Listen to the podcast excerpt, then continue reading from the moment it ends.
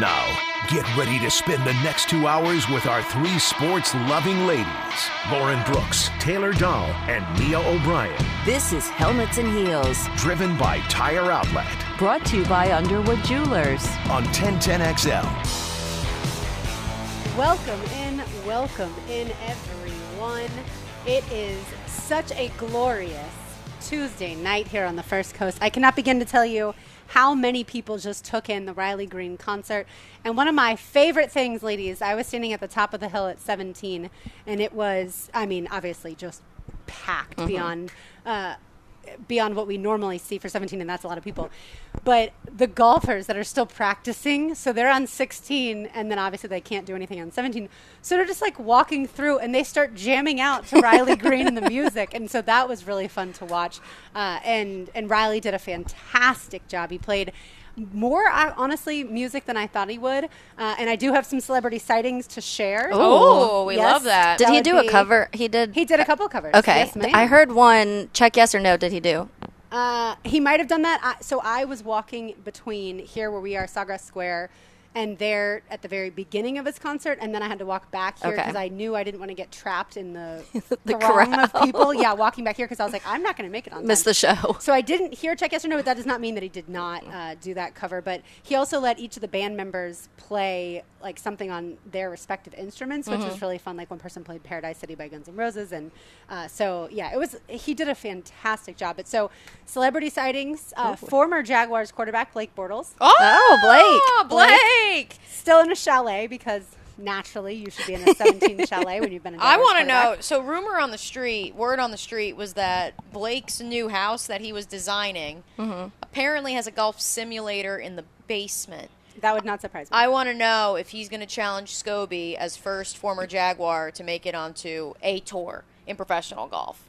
That would be a good question. In the basement I get the here? Sense, so in the basement of his house. Like in Florida? Yeah, yes. in oh. Jacksonville. Yeah, right, like how is there a basement in yeah. Florida? I know, I know. If, I guess if you build up, it's not really. It was basement, like r- water surrounded. Yeah, yeah. He built. He You're built on the island. Uh, but yeah, so when we used to do our show at the Yards, Blake would be there a lot, and mm-hmm. so I don't know that he necessarily wants to play professional golf, but I do think that he really enjoys it. And when you've got that competitive spirit in you, which obviously he does, and, and every former football player has, then uh, then you certainly want to channel that. And then the other celebrity sighting would be current Jaguars Ooh. quarterback Trevor Lawrence and his wife Marissa. Some may say Marissa is even a bigger celebrity than Trevor.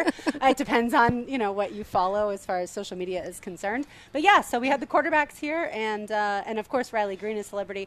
My one of my good friends is here, and she texted me, "Oh my gosh, he is so attractive." And then my cousin texted me, "He might be the most attractive man I've ever seen in my life." So there you go. And they were all here. And they were here. Okay. Yes. Yeah. So they got to see him up close. Everybody who knows about the, these types of concerts. So I walked by the Island Green around two fifteen today, mm-hmm. and it was already wow. people establishing their spots. So if you next year, whenever the next artist is announced, if you know you want to come see that person, take off half a day mm-hmm. and get here by like two-ish.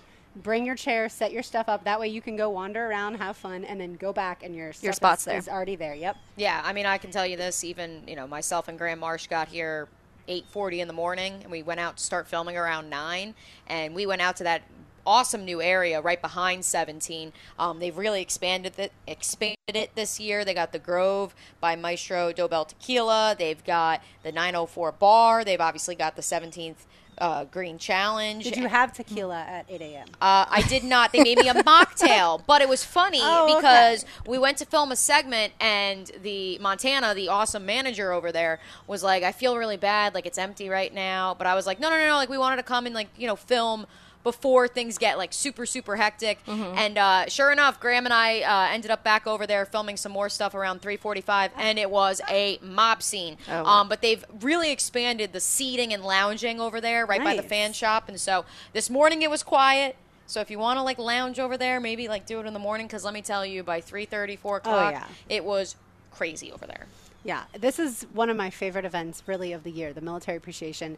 As many people know, my both of my grandfathers served in the military. My dad served, my brother served, and my uncle served. So there's a long history there, and, and certainly we know our good friend Donna Murphy, who used to be on the show, her husband served, and I know there's lots more people than that um, that I'm friends with who have served as well.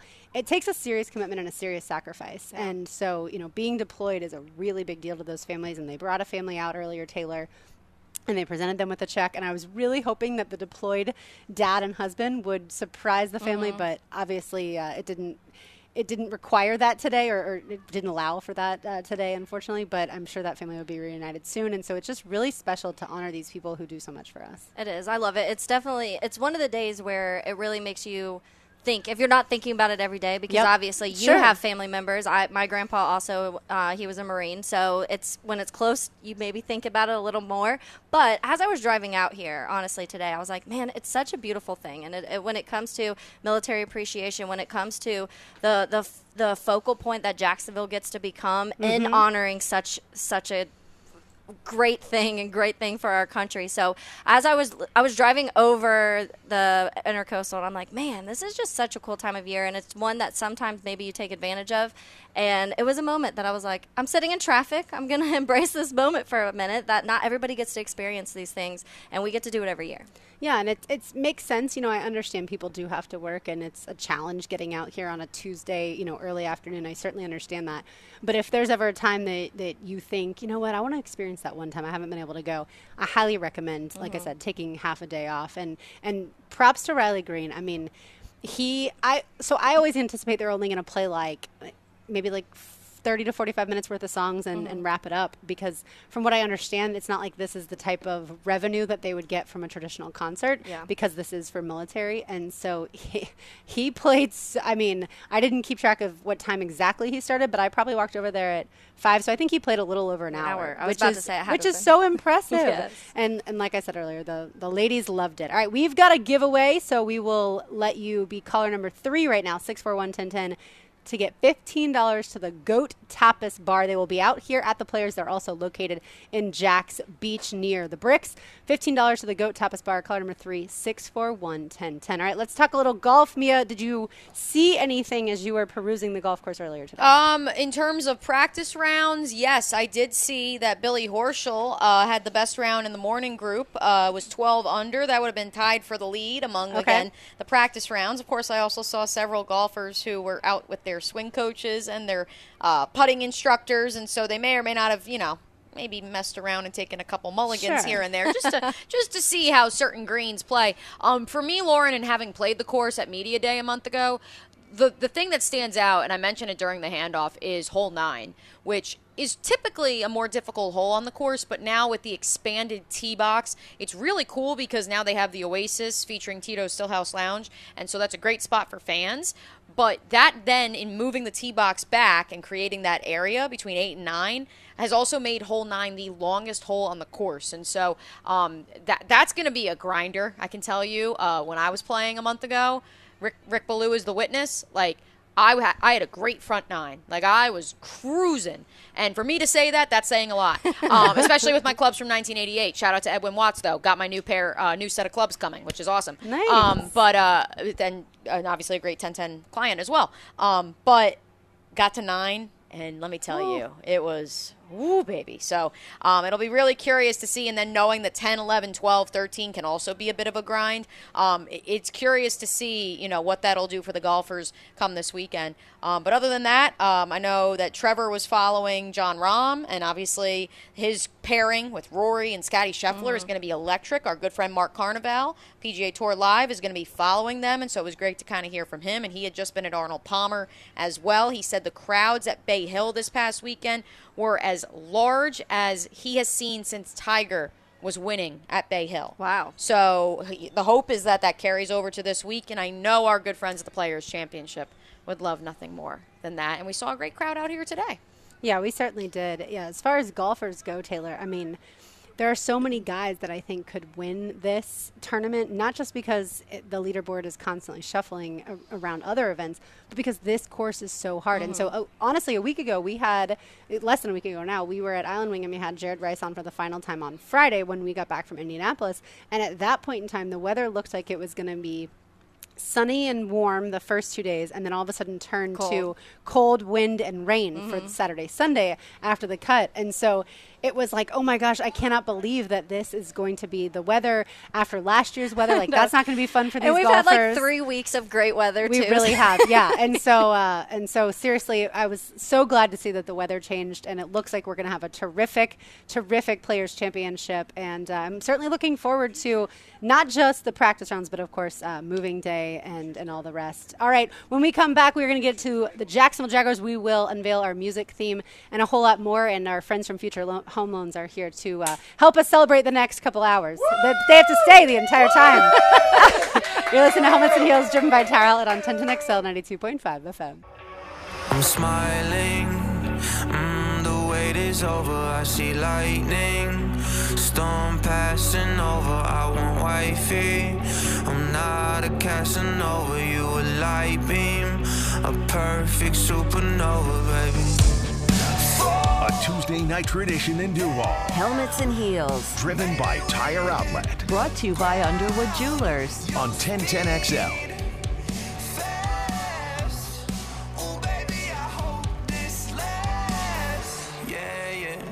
All right, our music theme tonight, as thought of by one Taylor Dahl, songs to welcome Calvin Ridley to the Jacksonville Jaguars and to Jacksonville. Taylor, this is your song. Tell us why you picked it. Well, the song's called Supernova, but the the gist of the song is he's talking about, like, I fall down, but it's not the end. I'll be back. I'll be back better. I'll be back happier. I love that. That type of thing. So at first I was sending a different song, and then I was like, I don't know if that one's appropriate, so let me do What and was the I'll, other song? I'll wait until I hear your songs, just oh, in case, because okay. I feel like, I don't know, Mia, sometimes our brains are on the same wavelengths when it comes to the songs, so I'm going to see just what she does first. Okay, well, we will wait and find out what your alternative mm-hmm. song was. Uh, J J LaSelva, back at ten ten X L headquarters, how are you doing this evening? I'm good. How much golf will you get to watch this week? I'll be there uh, Thursday and Friday, so plenty. Actually, when you're there, you actually don't get to watch so much. I was going to say, yeah. yeah, that's the only uh, tricky part. Saturday and Sunday, I will definitely be home on the couch watching. So, okay, perfect. Most so, of the important rounds. So, J J, I need some advice when it comes to Loser Monday. So we make selections, and we don't have to pick the winner. We just have to pick someone who doesn't lose, meaning obviously have the, when it comes to golf, the highest score. So give me a couple names of guys you think are surefire bets to not lose me Loser Monday. Um, I would say... Well, f- somebody's going to take Rahm number one. So, uh, and so Gibby has the number one pick. That's a good call. I will pick second. I would assume, yes, Andrew Gibson will take John Rahm. I would assume Rory, that. you know, Scheffler, those guys are definitely going to go number one through three, I would assume. They're the three betting favorites, according to Sportsline, since the good friends over at MyBookie have not released their odds yet. John Rahm and Rory McIlroy, plus eight fifty. Scotty Scheffler, plus one thousand. And, of course, Rory and Scotty Scheffler, both T ten, T four, I believe, actually, at A P I last weekend. But go, here's go with what Tom Kim. I, I do I love Tom Kim. When in doubt, Tom I will, Kim. I will say, though, rem- so those, whenever you look at betting odds, they are picking the favorites to win. There's never anything that says, mm-hmm. I just need my golfer to make, make the, the cut. cut. Yeah. That is what I need. I need a safe pick. I don't necessarily need a winner because sometimes, yes, John Rahm's Scheffler. I picked Scheffler last year. He didn't, uh, didn't do well, well at all. Yeah, and I lost, and I almost lost the entire year. Uh, but so Thanks, I, Scheffler. Yeah, so, J J, let me bounce a couple names off of you, like a Max Homa, a Cantlay, a Schauffele. I feel like those guys are safe picks, not necessarily winners. Here's no, another. Max okay. Homa, J J, you go I, w- first. I would say Max Homa. Home is hot right now, but not a safe bet. Okay. Here, okay. Here's one I would go with, Lauren. How about the champion from two years ago, Justin Thomas? He's competed yeah. in this mm-hmm. event seven times. Mm-hmm. One, two, three, four, five, six, seven, eight. Eight times he's he's been at the Players. He has only missed the cut once. Wow. And I've certainly thought long and hard about Justin Thomas. I was trying to avoid him, though, as my co-hosts are probably listening right now, and I didn't really actually, want to give that I didn't really want to give You didn't want us to give you honest answers. Right. I was trying to lead everyone astray. I'm now re- realizing this as I'm looking more in the weeds. It wasn't that he got cut in twenty twenty. It's that the tournament got canceled. Yeah, that would be correct. So yeah, he yeah. has never missed the cut. Wow. So he's seven for champ. seven here. It's, yes. Yeah. Yeah. And I honestly, I, I think Justin Thomas is a great pick. I, the only thing about Scheffler is, is literally my history, my personal emotional history with him. You're scarred. Out, yeah, outside of that, he's obviously a terrific golfer. Uh, Rory McIlroy, I think he has missed the cut here, if I remember correctly. Uh, Mia, you can tell me if I'm I'm wrong on that. Uh, Rahm and Rory, I feel like, have both missed the cut here. Uh, but I could be wrong. It just could be Let my it's, it's interesting because everybody that has been on to talk about golf, Primetime had guests on. Obviously, Reimer was yep. on when I was in the car on mm-hmm. the way out here. Every single one of them, when they asked the question, like, who do you think, like, look, seems to be the guy that could win this year? They're all like, we don't know. Like, yeah. so many guys. And honestly, I wonder, Taylor, I, that's a great point. I wonder if you went back and researched how many – people were projected as the clear-cut favorite of the players actually won. won. Like Tiger, I'm sure that yeah, yeah. was that was something. But even I, in like top three, like how often has that happened in right, the last ten, just because it, it is such a difficult course. Rory McIlroy has missed the cut five times. See, that's in what I knew he'd missed it. Tries that included in twenty twenty-one, which again he was the defending champion in twenty twenty, but mm-hmm. the tournament was canceled, so technically didn't defend his title. If you want to get into the weeds there, right. and he got cut the year before. The year before we won it all. Yeah. So, I mean, I think Rory's playing hotter than anybody else outside of Scotty Scheffler and John Rahm in the world right now. Um, with all due respect to Cam Smith, who maybe showed up for the Riley Green concert. Ayo, uh, we we didn't did see he? so we, we didn't see him, did we? We who? didn't see him. Uh, I, Cameron Smith, uh, the, the Players Champion from a year ago. I did not see Mullet. him, but oh, there, there's rumors that he may have been there. So I would I wouldn't be surprised. I mean, he lives, he lives down r- the street. Yeah, he yeah. lives right down the road, and also. Uh, Not everyone loves country music, and I certainly understand that. But if you like country music, Riley Green is, is certainly a budding superstar.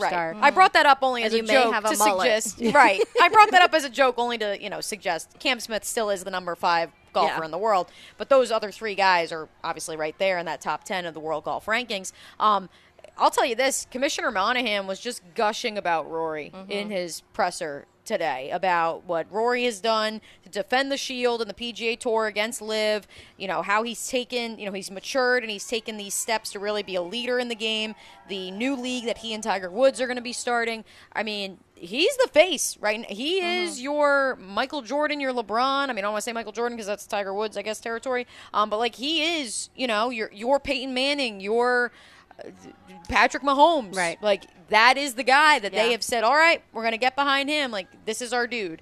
And uh, so that's why, you know, I, I think this this course does suit him well. Um, twenty nineteen, when he won, it was a little bit chillier.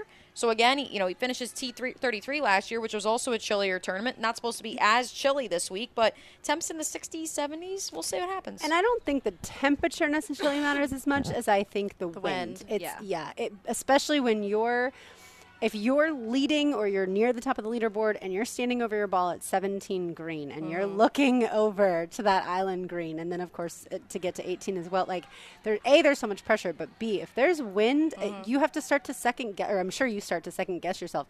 I have never played the, the stadium course, Taylor, because I would score one thousand twenty-five. Same. Maybe even higher. Same.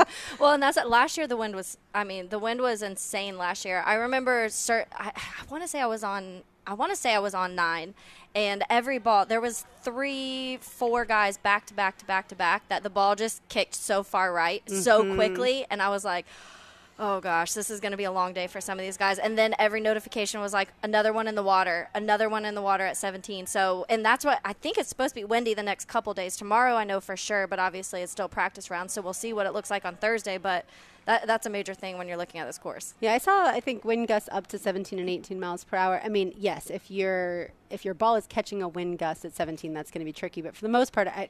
I don't think that's nearly as bad as last year. I mean, I remember coming out here on Saturday with my mom, and yeah, I think the high might have been fifty. Yeah. And it, I mean, it was just so unusual because we're used to, even in March around here, wearing sandals and flip-flops, mm-hmm. you know, that kind of thing. And so, yeah. Did you find, Mia, uh, if Rahm has ever missed the cut? Yes, John Rahm has never missed the cut at the Players' Championship okay. in one, two, three, four, five appearances, since we don't count twenty twenty. He only has one top ten finish, though, and that came in twenty twenty-one when he was T nine.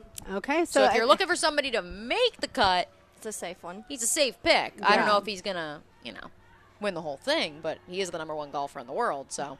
He certainly is. All right, our music theme uh, to kick off this segment, songs to welcome in Calvin Ridley. He was reinstated officially by the N F L yesterday. I don't think anyone was all that nervous about him being reinstated.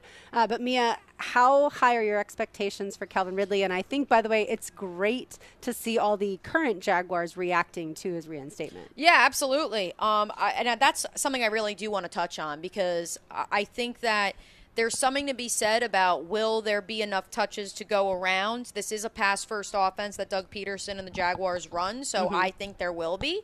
Um, I don't think you will see Christian Kirk and Zay Jones have seventy-plus or eighty-plus receptions. I do think you'll still see them have sixty-plus mm-hmm. next year.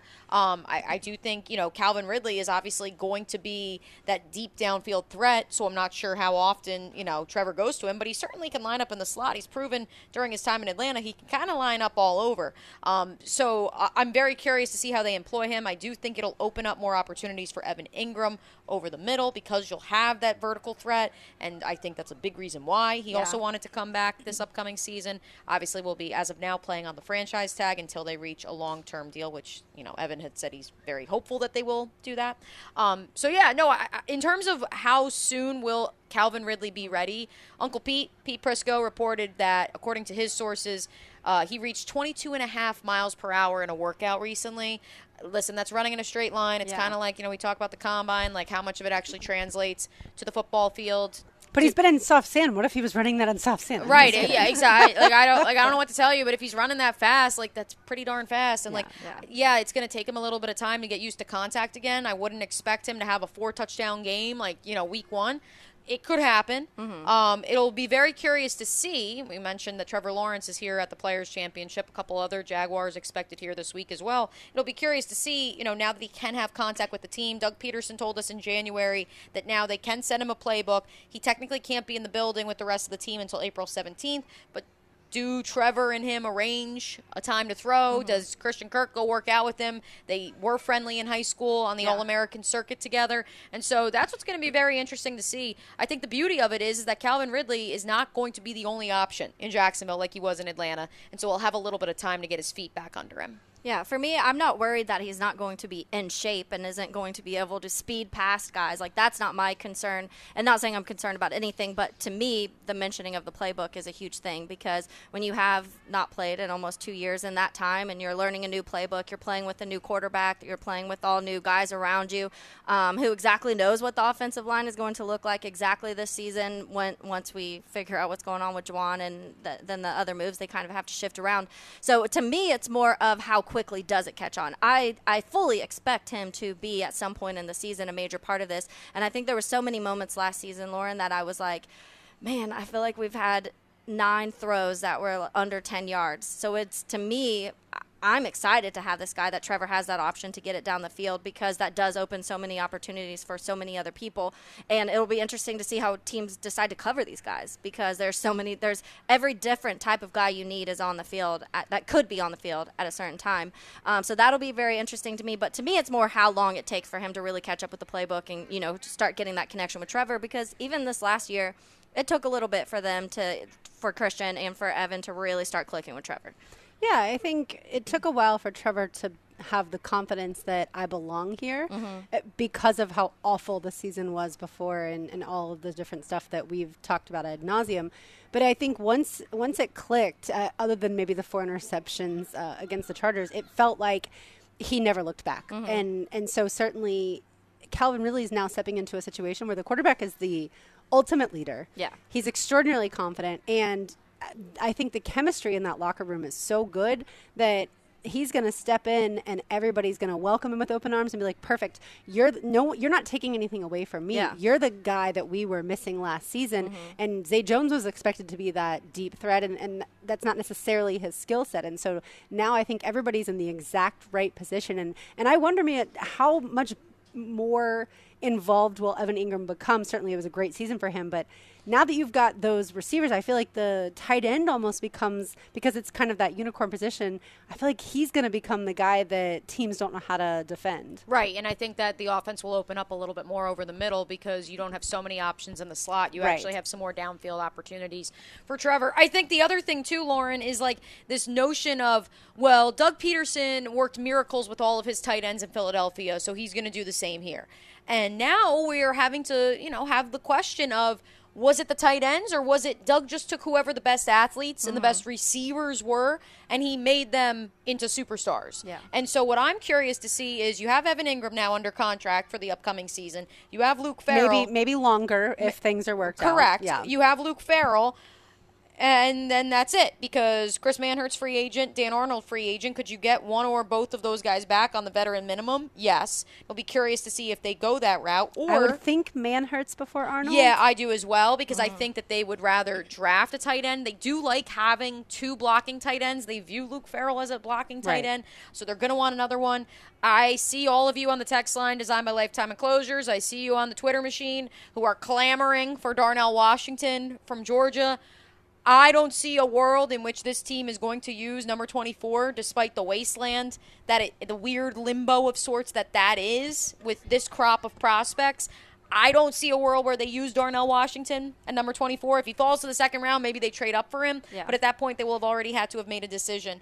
Um, but I could see them, if Michael Mayer falls, I could see them opt for him. I could see them take a Sam Laporta or a Dalton Kincaid out of Utah potentially as well.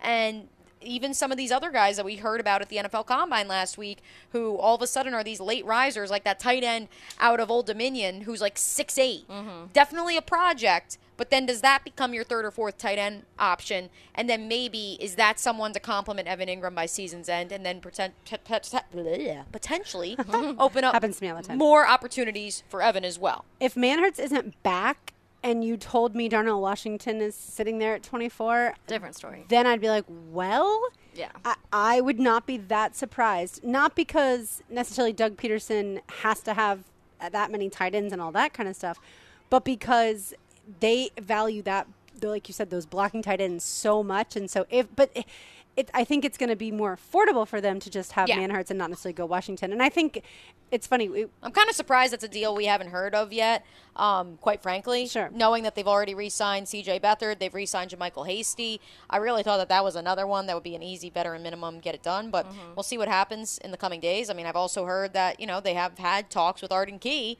and Trent Baalke referenced Andrew. That's Dewey Wingard. Mm-hmm. Um, so, yeah, so I'll be curious to see if any of those deals do get announced before N F L free agency and the tampering window open next Monday. But we talk so much about pass rush, pass rush, mm-hmm. defense. And so that's why I think so many Jaguars fans, so many media members think, all right, they're going to go defense at twenty-four and either address corner or address either edge, linebacker, depending on what they – probably not middle linebacker, but, you know, outside linebacker, depending on how they go.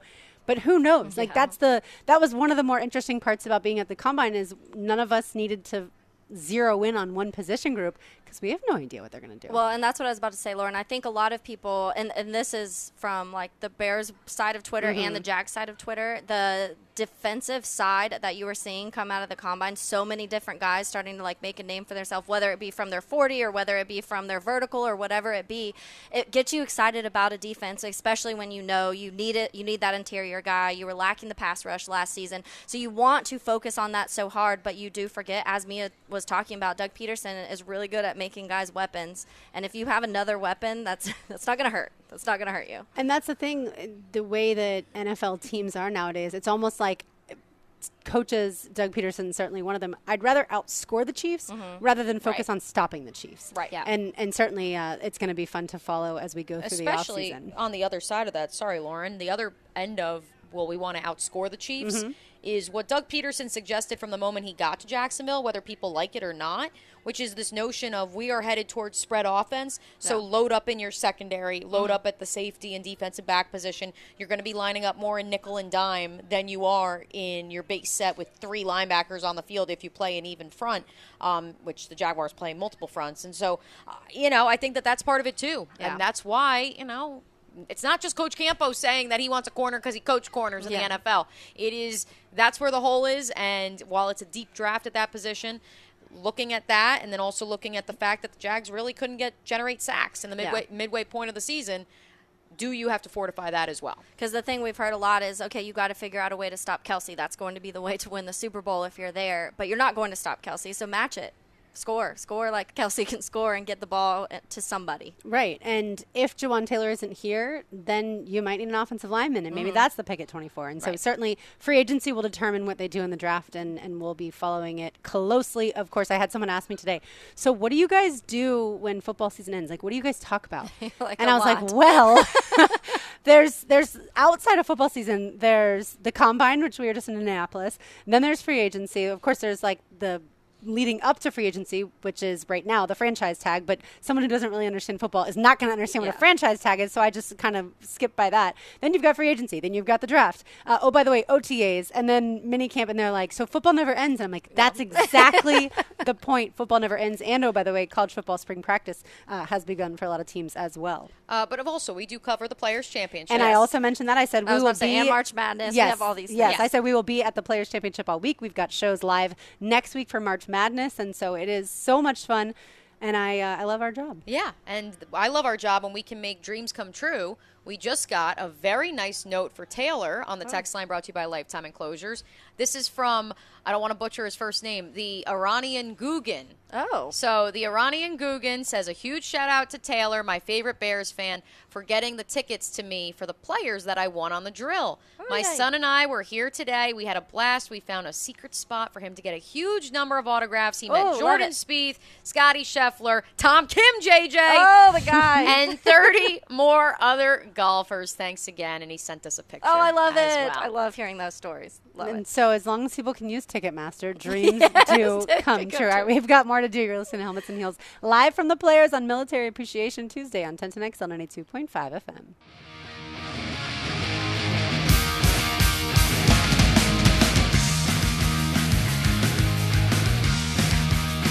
Stilettos and Sabermetrics. Helmets and Heels, driven by Tire Outlet. Brought to you by Underwood Jewelers. On ten ten X L.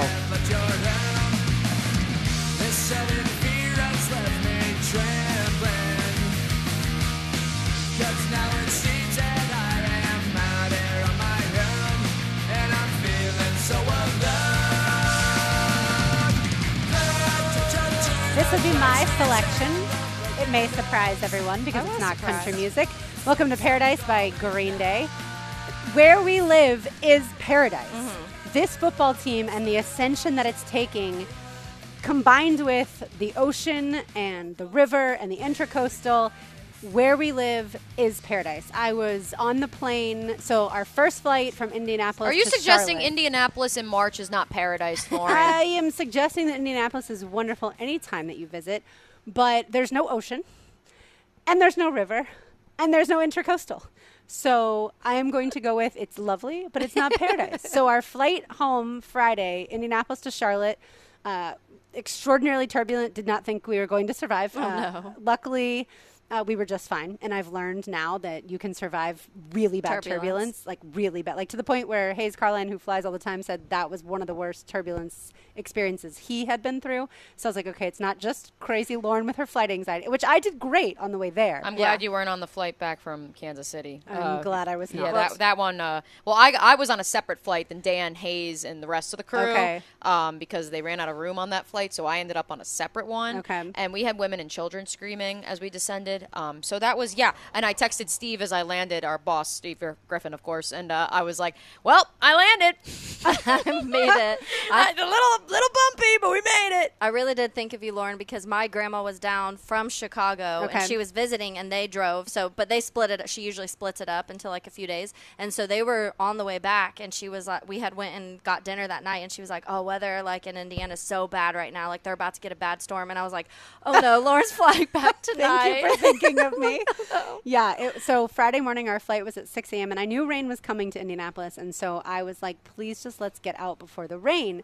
Well, we did get out before it was like storming. However, we were flying south, of course, to Charlotte, and that's where the storm was. Mm-hmm. And so thankfully I did not check the radar before we got on the flight because I would have known what was coming. And so I just got on the plane and was like, all right, let's pray through this. And so uh, I did. We landed. That's fine. But so then on the second flight, the cool part was I was next to a guy who was coming to Jacksonville for the Farm Bureau Convention. Oh. He is a farmer from Uh, Yuma, Arizona, and they have ten thousand acres in Yuma, Arizona. Oh yes, and so they grow a ton of stuff. Of course, you know, question asker Lauren, I was asking a thousand questions. Like, what do you grow? Um, you know, is ten thousand acres a lot in comparison to other farmers in Arizona? Like yeah. this, this it, he's, he, he was sat by the to, right person. He did. He was trying to ask me about places as far as uh, like places to go in Jacksonville and stuff like that.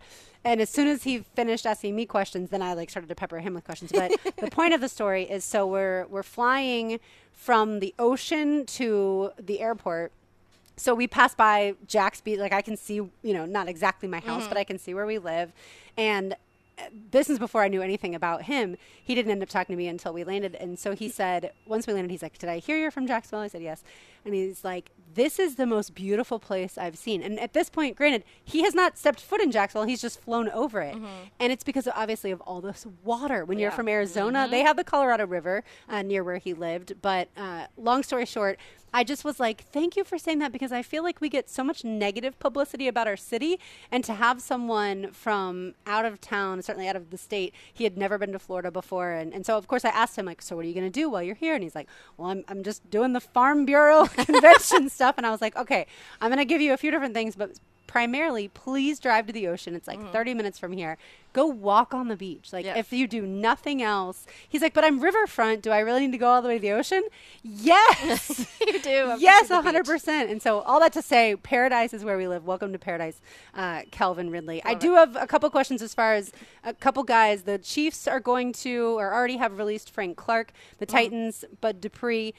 Mia, should the Jaguars try and go after either of those veteran free agents? Not Bud Dupree. I think, unfortunately, with the knee injuries that he suffered, I mm-hmm. think he's kind of over the hill. Frank Clark is obviously up there in years. I'd be curious. He's twenty-nine. He had five sacks this past yeah. season. I'll take over five sacks. No, no. Bud Dupree's over the hill, but that's, that's injury. No, no, no. Not Frank Clark. As someone who is Frank Clark's age, no, no, we are not.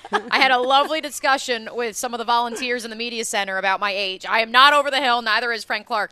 But it is going to be curious to see what sort of contract he commands. Yeah. Um, and that's where I would say as far as the Jaguars, knowing the cap space that they currently find we've themselves up against. We've made money, though. Right, we've made money, but now we also got to pay Calvin Ridley. And then you got to worry about, are you going to pay Josh Allen? And so I would say in terms of what you pay Frank Clark would be dependent on how confident you are in A, Josh Allen, B, the development of Trayvon Walker, and C, are you re-signing DeJuan Smoot, Arden Key?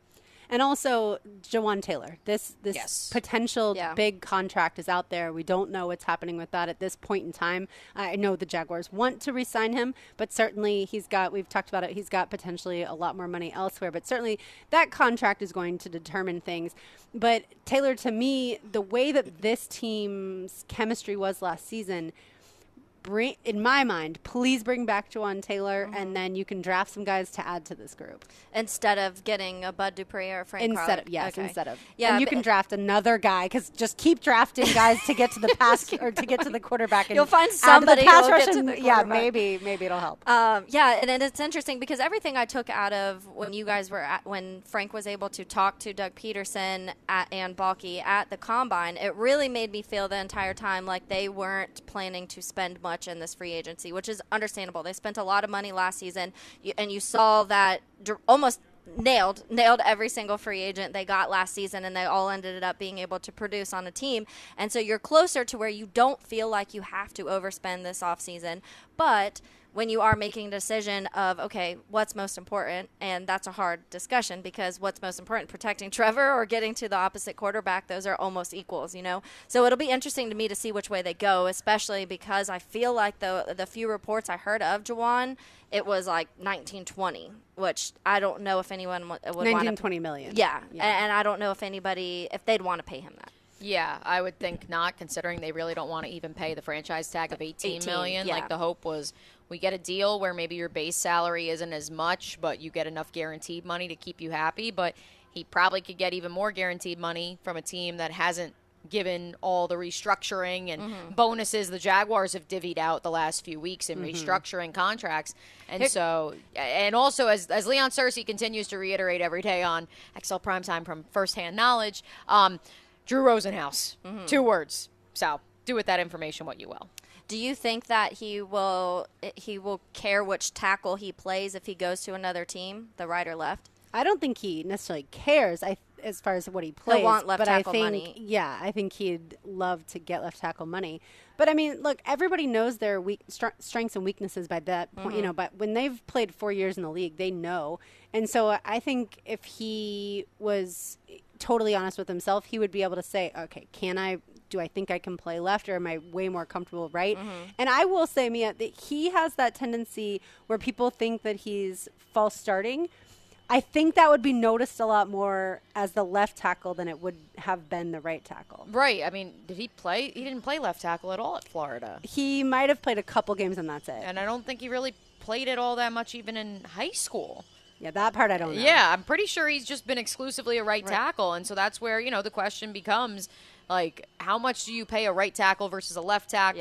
Yeah. I'm sure there's somebody out there listening who's going to say that, well, Leon Searcy was the right tackle, but he guarded the blind side. Mm-hmm. I mean, listen, outside of Tua Tagovailoa, I don't think we have that many left-handed quarterbacks in the National Football League right now. Um, so, yeah, I mean, eighteen million dollars is a steep price when you consider how much they're currently paying Cam Robinson. Yeah. But I've heard from enough people that – you know, depending on the season Cam has, coming off another season-ending leg injury and knowing what his cap number will be in twenty twenty-four, do they end up saying goodbye to him anyways and parting ways? And so at that point, now you've said goodbye to two of your quote-unquote cornerstone guys that you drafted. Mm-hmm. And, yes, you'll have Walker Little, but he'll be in the fourth year of his rookie contract, and now you're going to have to pay him because you've got to pay somebody. Yeah. yeah, absolutely. All right, well, we will get it uh, to the Combine. Anthony Richardson, Todd McShay's mock draft, a whole lot coming up. You're listening to Helmets and Heels, driven by Talent, live from the Players' Championship on a Military Appreciation Tuesday on ten ten X on ninety-two point five F M. If you change your mind, take a chance, I'm the first in line. Honey, I'm still free. Take a chance on me. If you need me, let me know. Stilettos and Sabermetrics. Helmets and Heels, driven by Tire Outlet. Brought to you by Underwood Jewelers. On ten ten X L. So the original song, Take a Chance on Me, is by ABBA. Mia, is this your song? Mm-hmm. This is the Mamma Mia version. Okay, I was gonna say this isn't the original, but okay. The Mamma I threw Mia, Taylor Doll. It. Yeah, I threw Taylor Doll for a curveball, tapping did. into my musical um, history and my musical uh, genre, of which so I, I am actually quietly a massive musical fan. I, I cannot carry a tune in a bucket myself, for what it's worth. I do not love musicals, but I love the band that this musical was created yeah, about, yeah. Yep. and that's uh, ABBA. Some people say ABBA. I say ABBA. Uh, but either way, the Swedish band. I used to like play dress up with one of my best friends, and we'd sing ABBA songs. I love don't know that. why. But yeah, Dancing Queen, Take a Chance on Me. Uh, those are some of them. All right, when it comes to the N F L Combine in Indianapolis, I will say – don't pay attention. This is my biggest takeaway. Do not pay attention to mock drafts that mm-hmm. come out before the Combine. Yeah. Because nobody has any idea. Pay attention to mock drafts that come out after the Combine. Mm-hmm. Because if you walk in to the Indianapolis Convention Center, you walk into that place, you can clearly see G Ms and coaches and media people talking. Then you walk into Prime forty-seven, uh, one of the restaurants that we went to, and the first night we went, it was just for drinks after dinner. And, I mean, you're literally talking about a who's who in the N F L. Yeah. They all have tables. Some people are mingling at the bar. And you can clearly see that this is where all of the scuttlebutt mm-hmm. and gossip and, and really real things are being shared. And so it's like, okay, I'm going to teach myself that lesson, that only mock drafts after the combine will I pay attention, like serious attention to, because now people are starting to share things or yeah. spill things, and one too many drinks may yeah. lead someone to say something. That's why the Bears tra- uh, traded up to draft Mitchell Trubisky. They got a little too drunk. Which, by the way, I read this, that I forget if it was Peter King that wrote this or the Stephen Holder column about Anthony Richardson. But if Anthony Richardson is drafted, I think the stat is right, in the top ten, he'd be the second quarterback with fewer than like forty-four starts in college mm-hmm. football, at, only after Mitchell Trubisky. Something wow. along those lines, but the gist of it yeah. is that it would just be Mitchell Trubisky and A R that would be taken that high with fewer than a certain number of starts. Wow, I didn't know that. Yeah, and so that's well, I knew Mitchell we'll, barely started. I think he had like twenty-four. Yeah, th- and, and I guess A R would have had way less than forty-four, so maybe the number was t- like twenty-four, something along yeah. those lines. Uh, but yeah, I think it, the other part that's fascinating, so the way that it's set up, when you walk into Radio Row, there's a ginormous curtain in between Radio Row and where the podiums are. So you can freely go from Radio Row over to where the interviews are happening and back. The poor print people... It is a probably half a mile walk, all still in the Indiana Convention Center mm-hmm. because this place is so massive. But you have to go around the building and upstairs to get to the print center. Mm-hmm. So I feel bad for those people because I feel like they're not really like they don't really get to see anyone or talk to anyone. Like, for instance, where we were sitting, we were right by, and you probably heard in some of the interviews, we were right by these doors where people were coming in and out of. Well, we were also right by the restrooms. I saw so many players, including Anthony Richardson, walk in and out of the restroom. And so you can actually see. I did not see Bryce Young, unfortunately, uh, Mia, to be able to compare his size. But to me. But yes, to, to me you. In my five foot two frame. Right. But as far as just watch, I mean, that is how. So I love, at least Radio Row is much closer to that. Now, mm-hmm. the only downside is that Noble uh, athletic training area or the testing area, we could not see that, and we can't see anything in Lucas Oil. Okay. So we are – and, oh, by the way, they don't even have the bench press near our area anymore either. They used to do that, and so they've changed that. But either way, we're at least still able to see the prospects, talk mm-hmm. to some of the prospects, uh, and that part is cool. All right, so let's get to Anthony Richardson. Taylor, I'll start with you. Mm-hmm. Watching what he did at the Combine, obviously our good friend Denny Thompson has been helping him through this draft process. He – ran an incredibly fast forty. He did such a great vertical jump and certainly the broad jump as well. And he threw pretty well as well. Do you think that that will lift him even higher than what he was projected or where he was projected to go before the Combine? Well, uh, it's interesting to me because I think that obviously even right before the Combine, you started hearing things of rumors of, okay, well, maybe the Colts want to try trade up and get Anthony Richardson because they were expecting him to have this, like, phenomenal Combine. That wasn't a surprise to me. I was full on expecting Anthony Richardson to just, like, blow people's minds at the Combine. And so, but for me, I think – we talked about the small sample size in college when it comes to the mm-hmm. amount of games you played. And so when you when you say that, the only other guy you're comparing it to is Mitchell Trubisky. So how much do guys start taking that into account? Like, okay, l- the last time this happened, we d- it didn't work out. I I wouldn't be surprised if he did start to rise a little bit just because – I think that when you have a guy like Anthony Richardson who you know, and it's not just his athletic ability.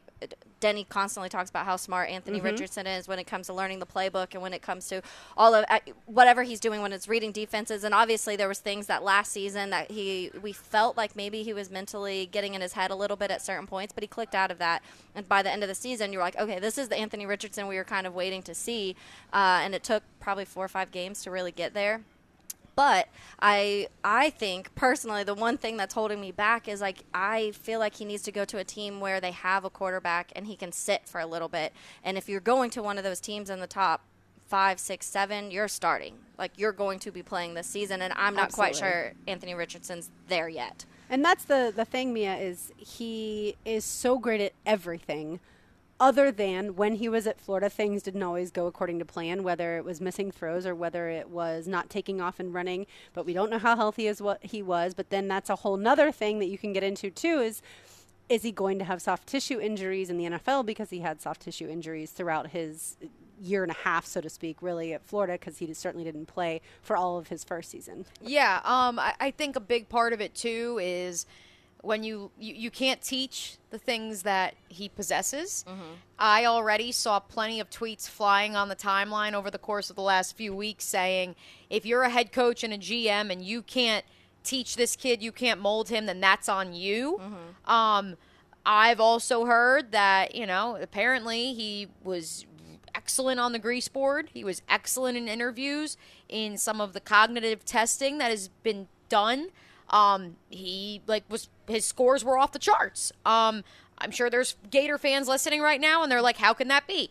I don't know. I wish I had the answer. Um, I don't know what he scored on the Wonderlic. I don't think that's been made public record yet, but all I can tell you is what we've been told.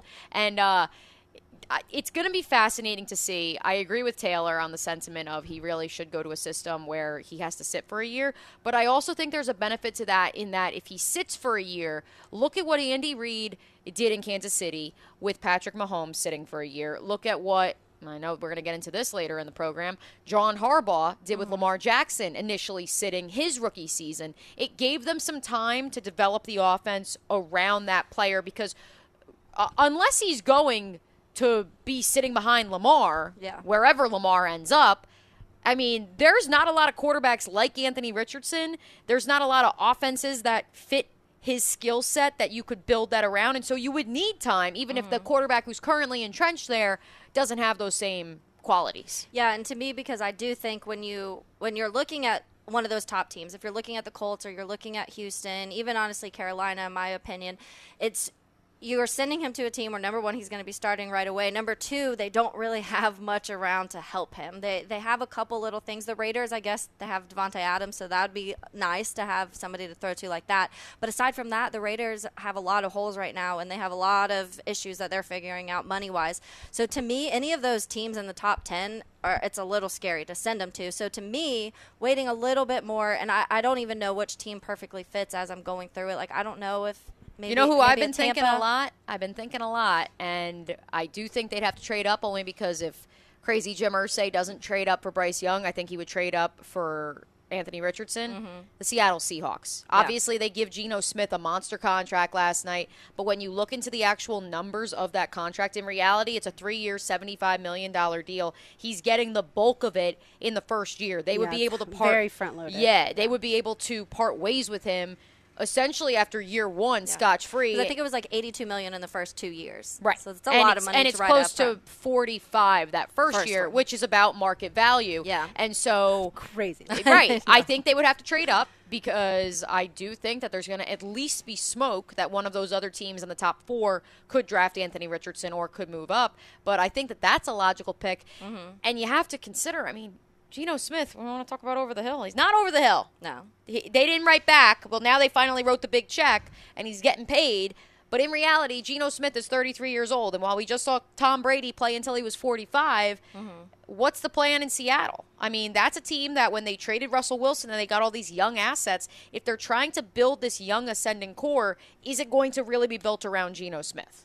Well, and the one thing I will say, Seattle could certainly make sense, but the one thing I'll say is – if you think, well, will Anthony Richardson fit and then X offense, regardless of the team? If they draft Anthony Richardson, they will change the offense for him. Yeah. They will make sure that it is a an, an offense that he doesn't necessarily have to sit back in the pocket and go through multiple progressions. Mm-hmm. It's going to be much more simplified Fast than that, reads, at least to yeah. start. Yeah, because that was the downfall of Florida. It, there, what, he was not able to figure out which guy to throw it to as quickly as needed to, or if he knew which guy to throw it to, he sometimes would overthrow them, yeah. sometimes would underthrow them. Uh, and so it, sometimes he, you know, would run and the other times he wouldn't. And so I think the he's really good on the board, but he, when it comes to the game, it's got to be more simplified for him. But that's where I've heard some people say, well, Florida's offense was really simple and he couldn't figure that out. But then you go back to, well, Florida's offense also had no weapons outside of Ricky mm-hmm. Pearsall. So I'm not really sure that when he had a guy, he wasn't maybe even sure that he was going to run the right out right route, like how Trevor was two years ago with Urban mm-hmm. Meyer for part of that season. And so I, I think the reason he's such a polarizing figure, Anthony Richardson, when it comes to this draft process is he literally could go number one overall. Yeah. He could go out. He could fall outside of the top ten. Mm-hmm. He could go somewhere in the early second round if if all the G Ms got together, not together, but if they all decided, you know what, this just isn't for us. I, I, I think he'll go somewhere in the first round based off of all the combine buzz. But it's just so fascinating. And then, of course, you've got the pocket of Gator fans, and certainly that was going on a lot last night on Twitter. Gator fans going back and forth with one another about his uh, future success or lack thereof in the N F L. And so it is just, for me, I wish him nothing but the best. It is going to be seven. Exactly what happens. And, and Taylor, I know you hope what happens is the yeah, Chicago Bears all your picks trade out. Now, do you want them trading out once or twice? I don't know. Or I, do you care? I've gone back and forth. So uh, originally for the first like month, all of January, I was like, no, I don't want to trade past four because I want Jalen Carter or Will Anderson. So I felt like ideally the perfect fit was for them to trade with the Colts okay. and get still knock one of those guys. Uh, but now after the combine, and this is why you say don't make your mock drafts after yep. the combine, because after There, there's guys that I think that we could still get at seven or nine, like Tyree Wilson. Love him. I fell in love with him this last couple weeks. The Texas um, Tech guy. Yeah. yeah. And so there's a few guys like that that I'm like, man, this could be good. Also, obviously, one of the major things with the Bears is not having receivers. And Jackson. You have Smith no receivers, no O-line, and yeah. no defense. Yeah.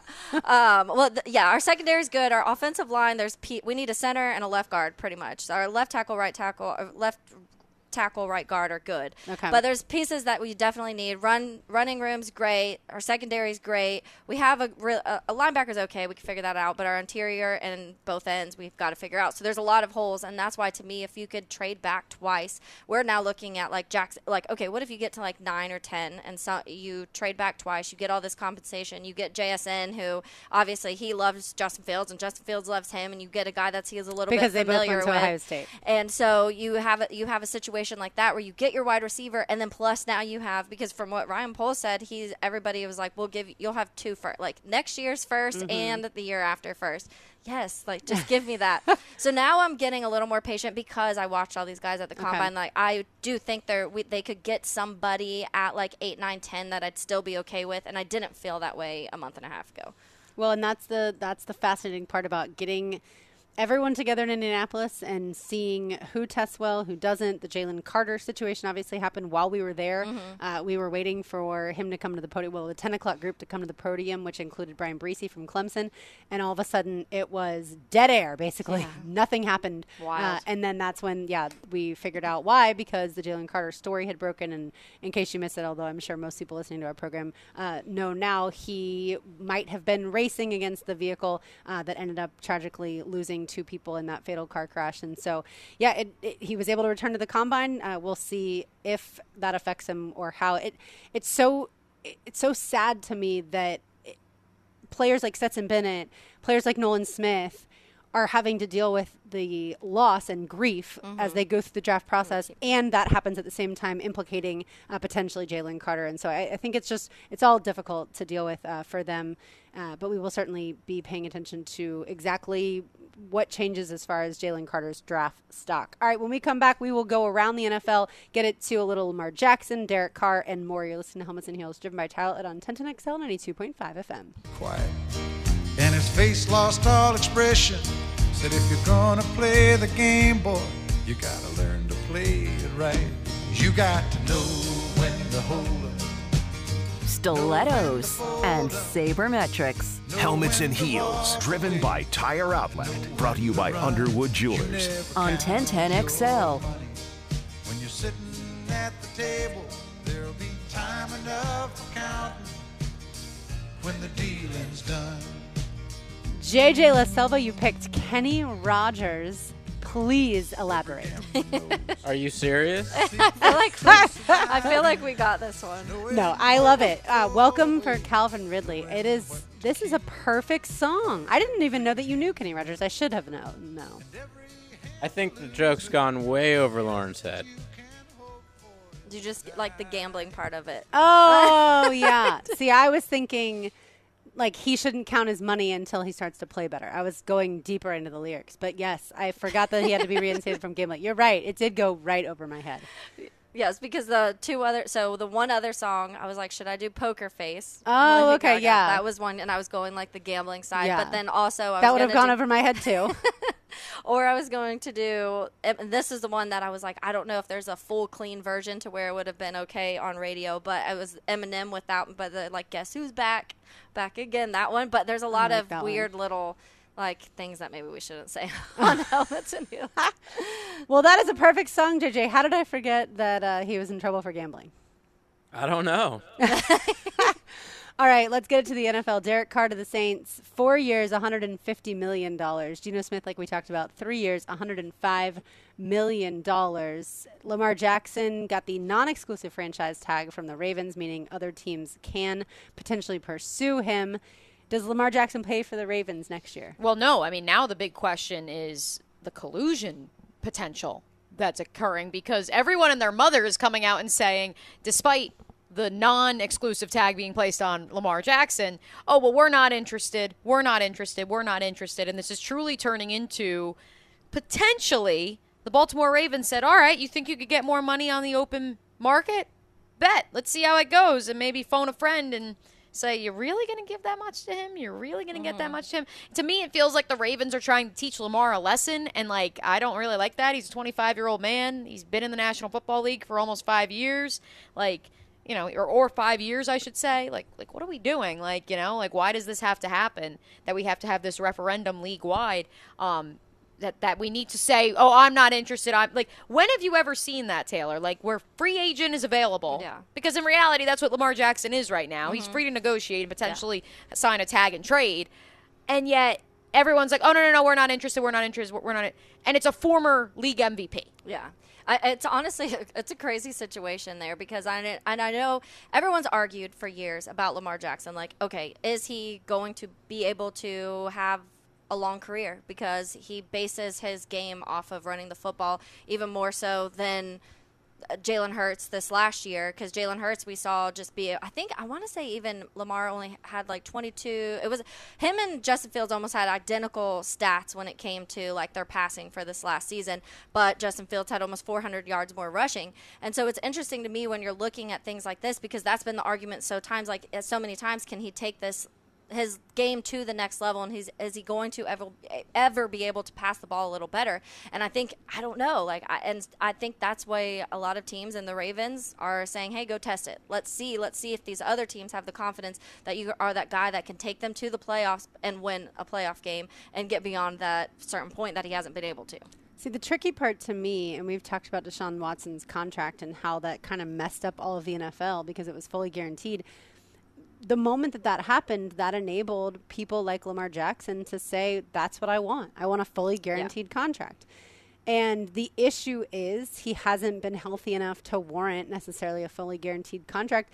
But yeah. also most N F L teams don't want to give out fully guaranteed contracts. It happened with Kirk Cousins that one time, and it's happened with Deshaun Watson. Otherwise, they want to give out a portion of guaranteed money, uh, and then the rest, it's a you know more of an incentive basis, or not incentive, but it, more of a pay-for-play basis.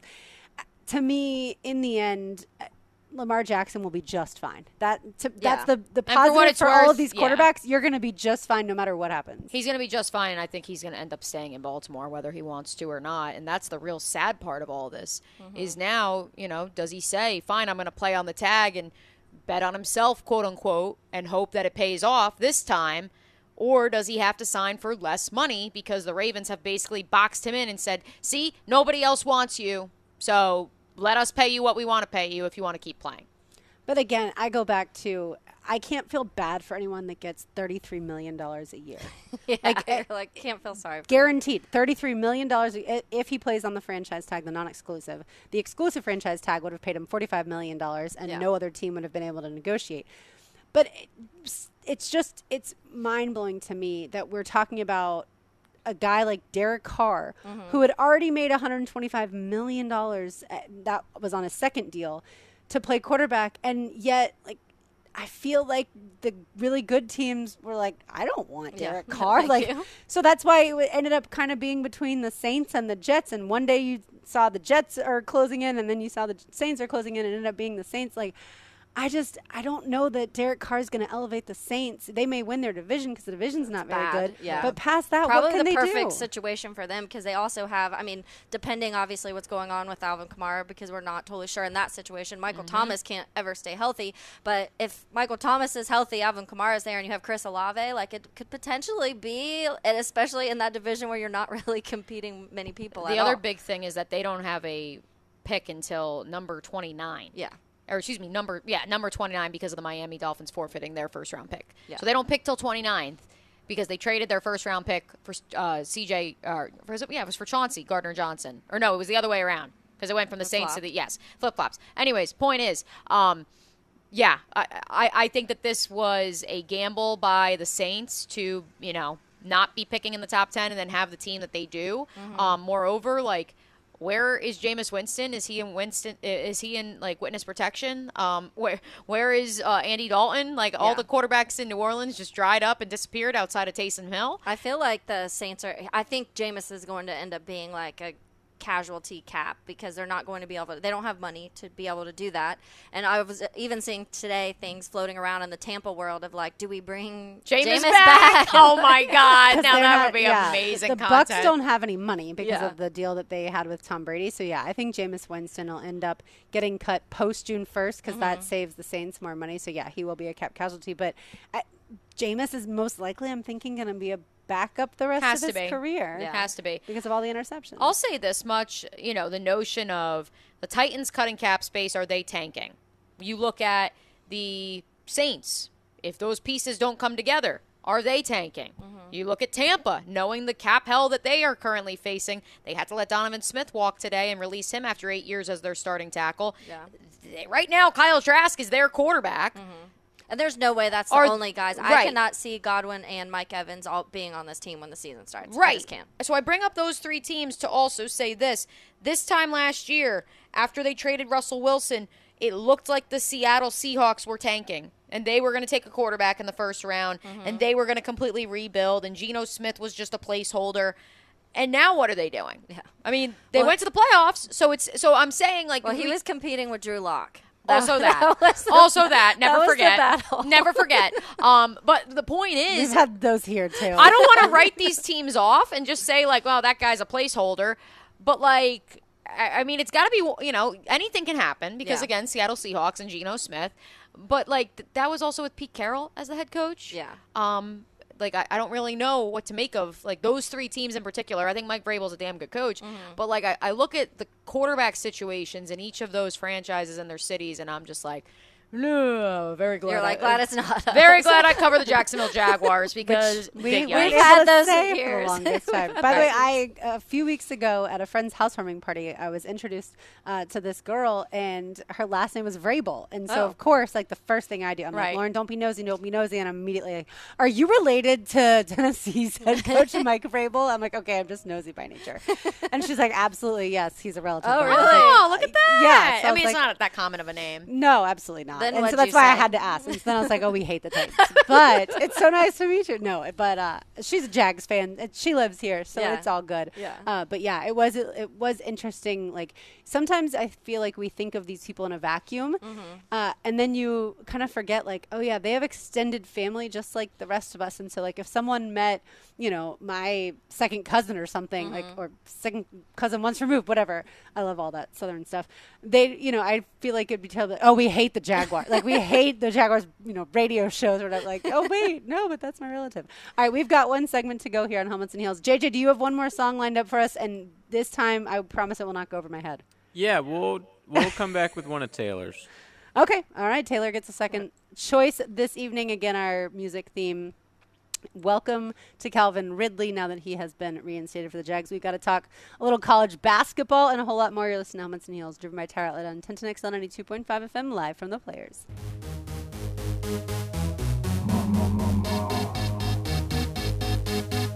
A Tuesday night tradition in Duval. Helmets and Heels. Driven by Tire Outlet. Brought to you by Underwood Jewelers. On ten ten X L. This is the one, Taylor Dahl, that you this thought was the other one. That I would be on the same wavelength. Yes, yes, yes. yes. I see why. Why yes. Why would you choose Poker Face by Lady Gaga? um, I don't understand how that is. Yeah, come on, and gamble online. He so, didn't play poker. Well, here's the thing. I took the welcome Calvin Ridley in the literal sense yeah, of like welcome. welcoming here. Yeah, yeah right. Like how do I say you're welcome here in Jacksonville? So that's why I went with Welcome to Paradise.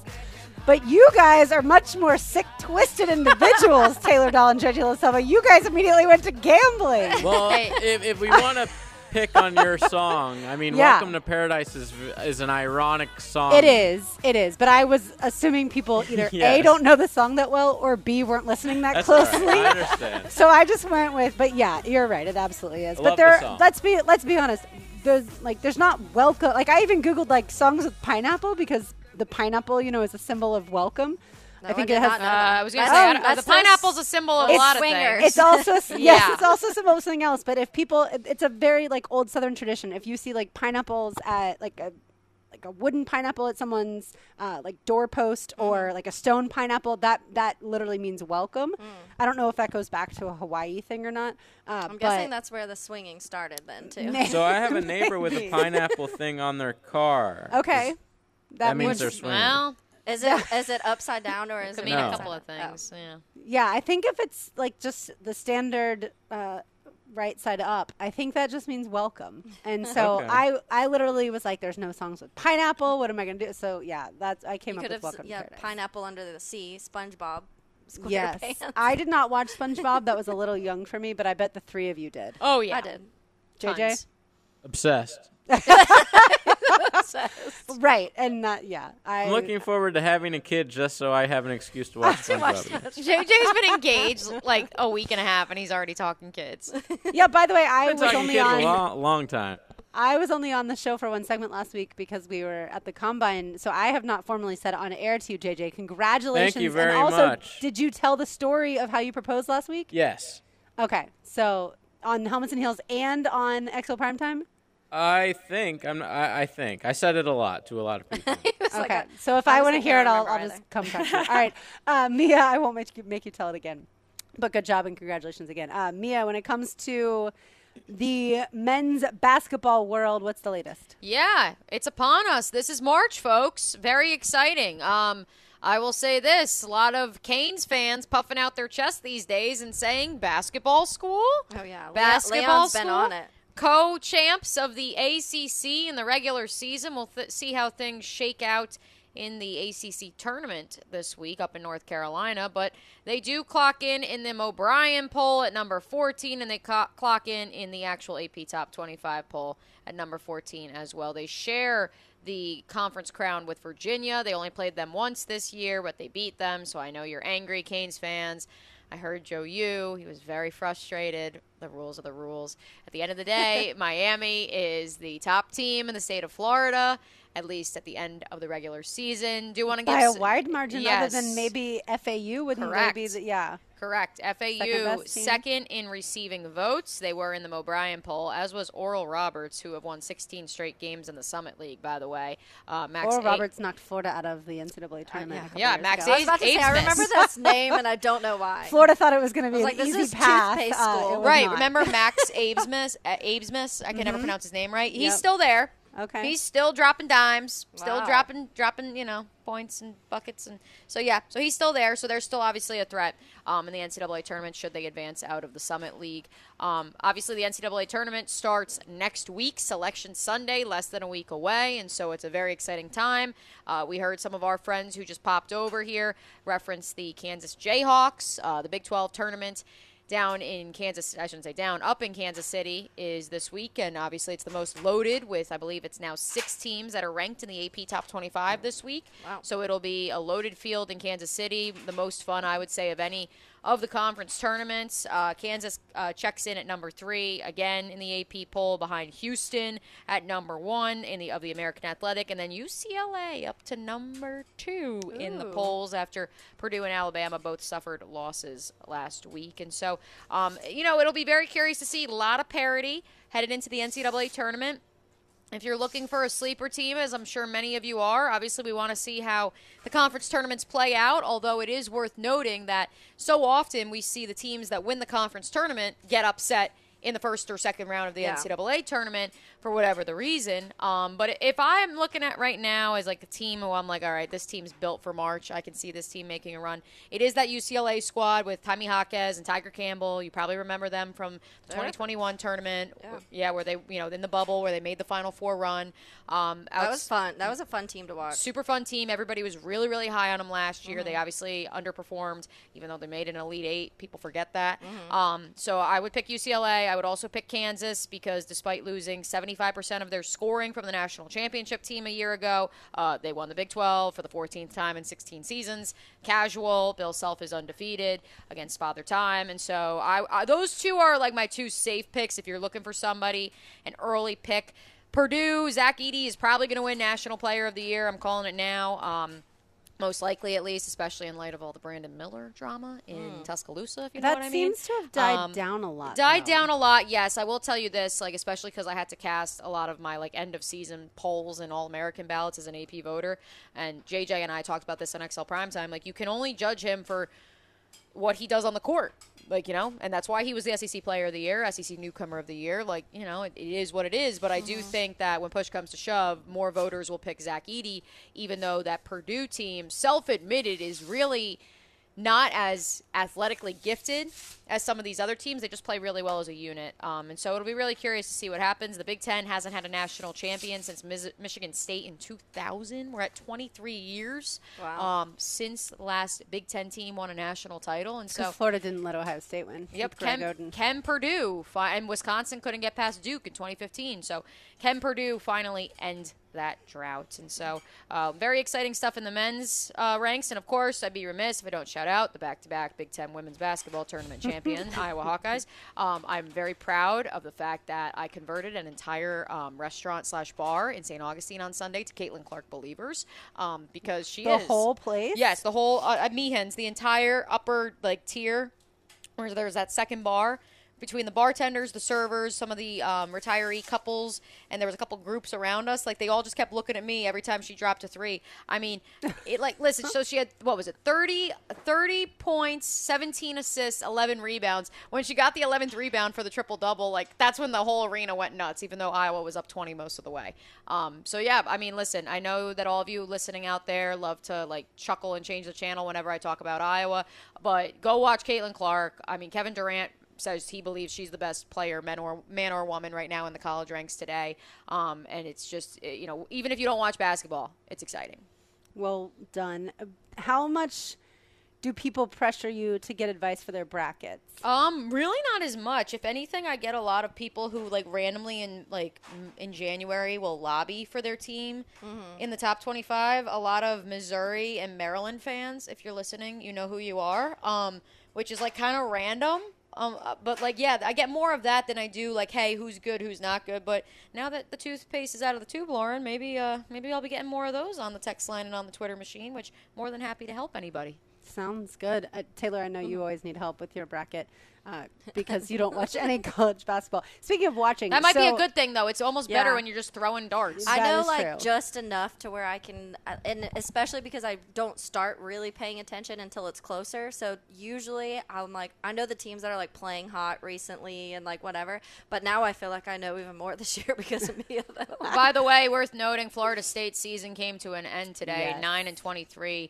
As Georgia Tech comes back to win that one, sixty-one sixty. Only wah, wah. one massive game tonight per se, or should I say top twenty-five game, and that is the Western Conference Tournament Championship game between Gonzaga and Saint Mary's, both top twenty-five teams throughout the course of this season. Saint Mary's got a scare last night from B Y U, but they held on, and so it'll be a good one out in beautiful Las Vegas at nine o'clock.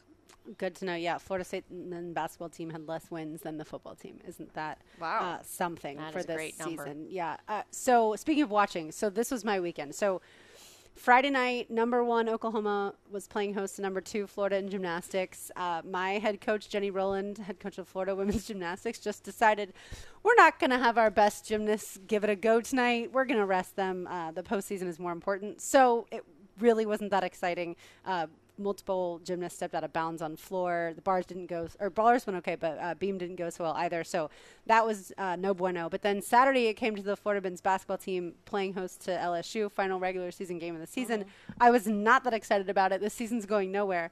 And all of a sudden, Florida wins, and I'm like, all right. Well, that one kid, that Riley Kugel, I Kugel, guess she's yeah, Riley he's Kugel. been playing so well yes, recently. I feel he like is fantastic. I did not hear anything about him, and then all of a sudden in this last month, I guess more so since Colin Castleton, yeah. he's had more minutes. But every game, he's I think he had twenty-one the other day, seventeen in the second half. I was like, wow, this kid is yeah. It, throughout like it, throughout the.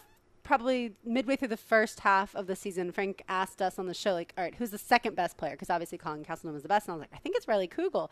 And he agreed with me. And so I think that he's, yes, he's just a freshman. So he's certainly been developing. Mm-hmm. And then, yeah, once Castleton went out with the injury, a lot more weight has been, you know, put on him. And I think the great part is that he's been able to play really well, even though teams know he's the guy now. Yeah. Uh, and so it'll be, hopefully it'll be fun to watch him next season as a Florida Gator. Mm-hmm. Uh, but if he wants to, and I'm not going to say transfer, but if he wants to go try it out professionally, then that uh, certainly would make me very sad because he's by far the best player yeah. uh, on this team now. So I watched that Saturday, obviously watched the Combine all weekend long. And then, you know, it basically turned to the players. And now I'm just so excited to have golf all weekend. And I certainly watched a lot of Bay Hill. Mm-hmm. Uh, I love, I love watching golf, especially when I don't have a bet writing on it. So it doesn't really matter. I can just sit back, relax, and enjoy it. Uh, but I can't wait to watch golf all week long, Taylor. I'm excited, too. And obviously, I will not be out here tomorrow, but Thursday, Friday, Saturday, I'll be out here. And I love it. Like, it, it's one of the things. And we had the preview party on Friday. And first of all, there's so many food. I'm going to eat so much food. I already ate two lunches today. Food, drinks, and golf are what my next days look like. And it's funny because I, I like posted something. Obviously, I have a decent amount of Bears followers, and they, they're not in this world of Players Championship Week is Players Championship Week. So I was like, guys, just to let you know, this week is golf for me. That's the only time you'll hear it all year, but it's here, and it is what it is. So I, I'm, ex- I'm excited. There's a lot of storylines, obviously, when like the bigger storylines coming up and how much that top player in the world has flip-flopped through the pers- first two and a half months of the year, or I guess now three months of the year. So I think it'll be fun. It's going to be a fun week. And tell Lauren uh, you have uh, a golfer you already have your eye on, and apparently um, a sportscaster in town who will remain almost nameless almost ran him over in the parking lot today. Oh, no. Yeah, I was saying because I'm, I was like, I'm rooting. I always randomly find somebody. Last year I was actually rooting for Cam Smith because I wanted, I liked the mullet.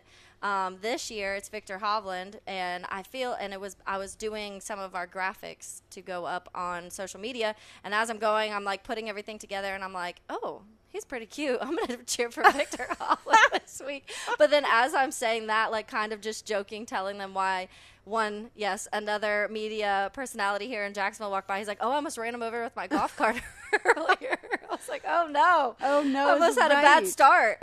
I will tell you, this is going to uh, sound like a long time ago now. Back in two thousand four, when I came to the Players, uh, I thought, and I had graduated from college, uh, I thought Adam Scott was very attractive, mm-hmm. and he won that year. Oh. And so, so maybe, maybe it. it is good that's luck. Yeah, certainly. And and you know, that's the fun part is whether it's Ricky Fowler or Rory McIlroy or Adam Scott, or, you know, the list goes on of, of former champions that are out here. Kim Smith, obviously mm-hmm. not this year uh, due to the live circumstances, but uh, you can follow so many different guys, and yeah. they're, you know, they're so much fun to watch and to kind of, especially tomorrow during the practice round, you can get a lot closer and have great access. Did you guys watch Full Swing at all yet? The Netflix I've seen, show? I've seen the first two or three episodes. Yeah. I need to keep working through I've seen it. the first three. Okay. Um, really, really like it. It officially was renewed for a second season oh, today. Good. So I'm sure they are out here on the course at the Players Championship nice. somewhere. Um, it was a, um, frightening and laughable watching last year's Players' Championship be relived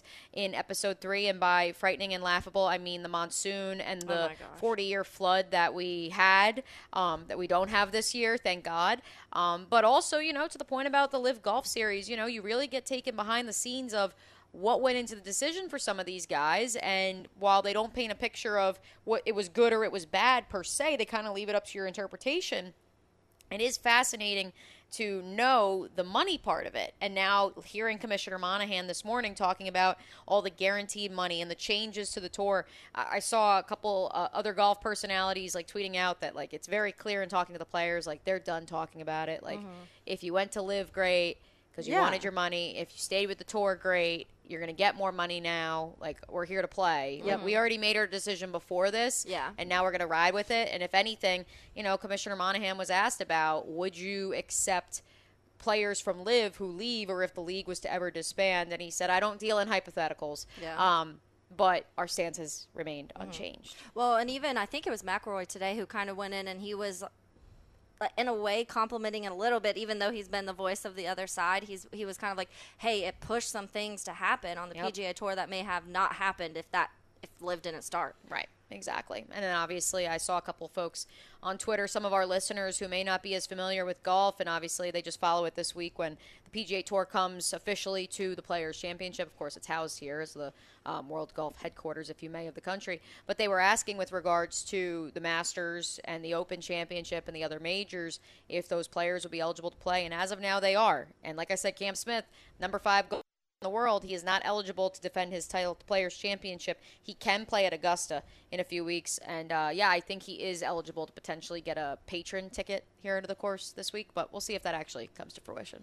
All right, well, thanks so much to the players for having us out tonight. Riley Green was fantastic, and they certainly do an exemplary job of honoring our active duty and our military veterans, and we certainly appreciate all that they do in our community as well. If you've never been out here to the Players, highly recommend checking out seventeen. Uh, it is iconic, and it is just a, such a fun hole to watch, even if you're here on a practice day uh, or if you're here for uh, tournament competition beginning on Thursday. For Mia O'Brien, for Taylor Dahl, I'm Lauren Brooks. Thanks to J J La Selva back at ten ten X L headquarters, and of course thanks to our engineer extraordinary, Richie, for being on site here. Don't go anywhere. Into the Night with Rick Ballou comes up next right here on ten ten X L ninety-two point five F M.